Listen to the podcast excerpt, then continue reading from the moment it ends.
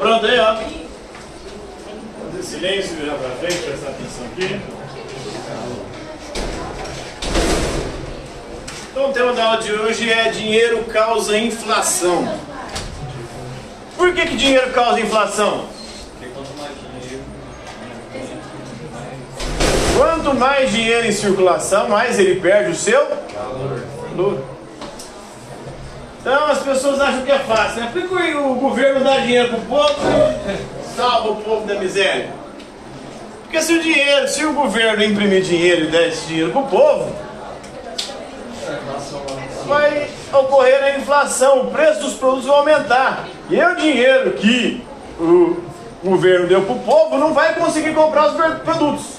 E vai foder até com quem já tinha dinheiro. Porque vai ficar mais caro para quem tem dinheiro comprar os produtos.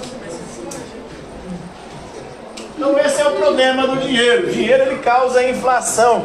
Quanto mais dinheiro circulando, mais ele se desvaloriza. Essa é a teoria quantitativa da moeda, é elaborada por Jean Baudin na macroeconomia. Né? Macro vem de quê? De grande, micro é pequeno, né? A grande economia, a economia global aí. O Baudin vivia de 1530 a 1596. Então o dinheiro está circulando de forma constante. E à medida que você aumenta Galera, pediu primeiro. Vai lá. À medida aí que você aumenta a quantidade de dinheiro em circulação, você faz com que as mercadorias e os produtos aumentem os seus preços. E aí o dinheiro perde valor.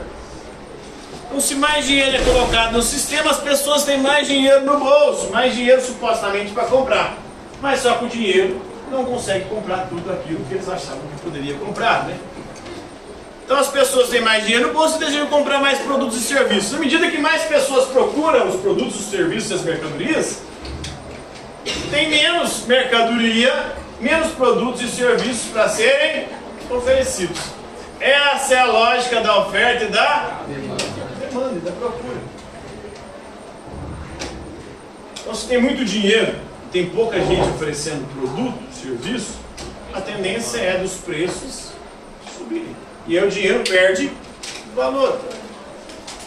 Então isso resulta em muito mais dinheiro em busca de produtos de menos. Né? Então tem mais dinheiro e menos produtos disponíveis, levando ao aumento dos preços, levando à inflação. Então o aumento do preço é justamente isso, é aumentar a inflação. William Fischer usou a analogia aí de uma balança para poder ilustrar aí a teoria quantitativa da moeda. Então uma balança, né? Você tem mais dinheiro, a balança do dinheiro vai pesar mais. E aí os preços dos produtos vai subir. Você tem menos dinheiro, os preços dos produtos tendem a cair. Porque tem menos dinheiro circulando. Então essa é a analogia da balança para poder ilustrar essa teoria quantitativa da moeda. Então, se... Por que, que o dólar não se valoriza assim? Por exemplo, por que, que o dólar não tem tanto valor por ser moeda? Justamente porque o governo norte-americano ele não é, imprime tanto dólar, entendeu? Mas mesmo assim tem inflação lá. a inflação especialmente aumentou durante agora esse período de pandemia e agora com a crise da guerra da Ucrânia.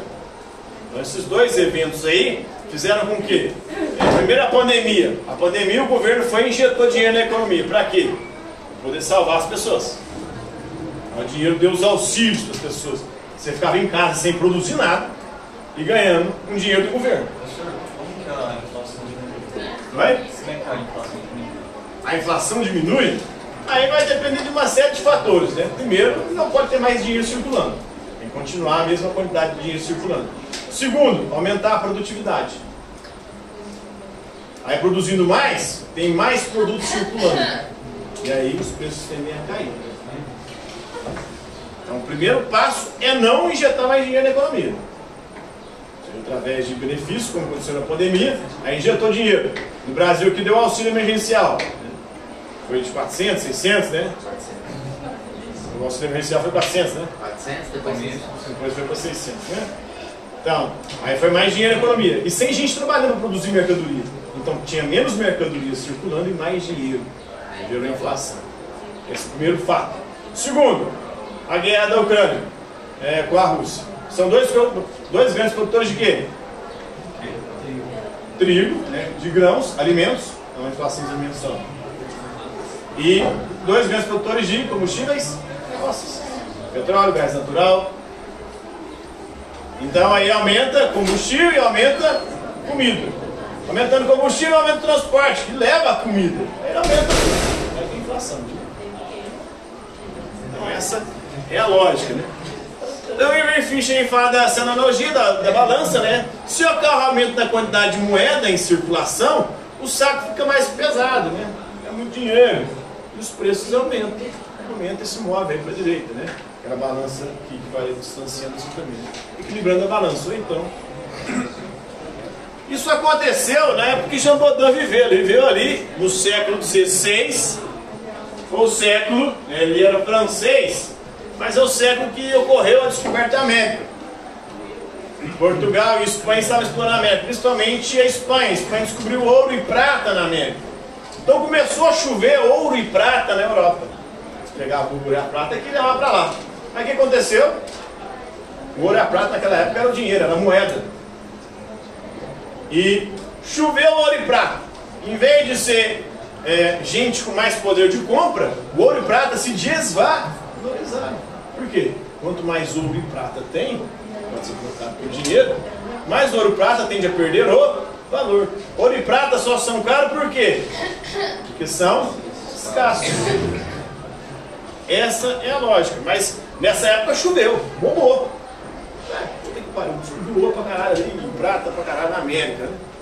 Achou que eles iam ficar ricos. Não, na verdade foi o que era fazer eles ficar ricos desvalorizou. Aí ainda a inflação do caralho na Europa. Então a abundância de ouro e prata nesse reino é maior hoje do que foi nos últimos 400 anos, segundo Jean Baudin. E isso levou a inflação fodida lá. Então, o grandeamento de preço no século XIV causaram também apuro entre os pobres, aumentando a vadiagem, as revoltas camponesas. Então, ao longo da história, sempre há essa inflação.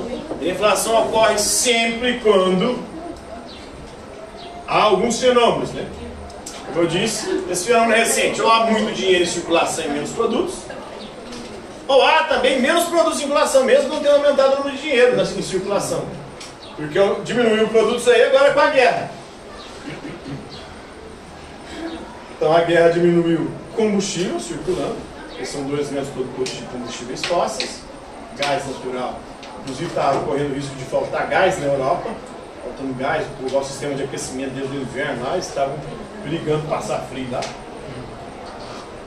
Então faltando é, combustível fóssil, gás natural petróleo, menos, e trigo, que é comida, né? E também insumos para a atividade agrícola, a plantação, os fertilizantes.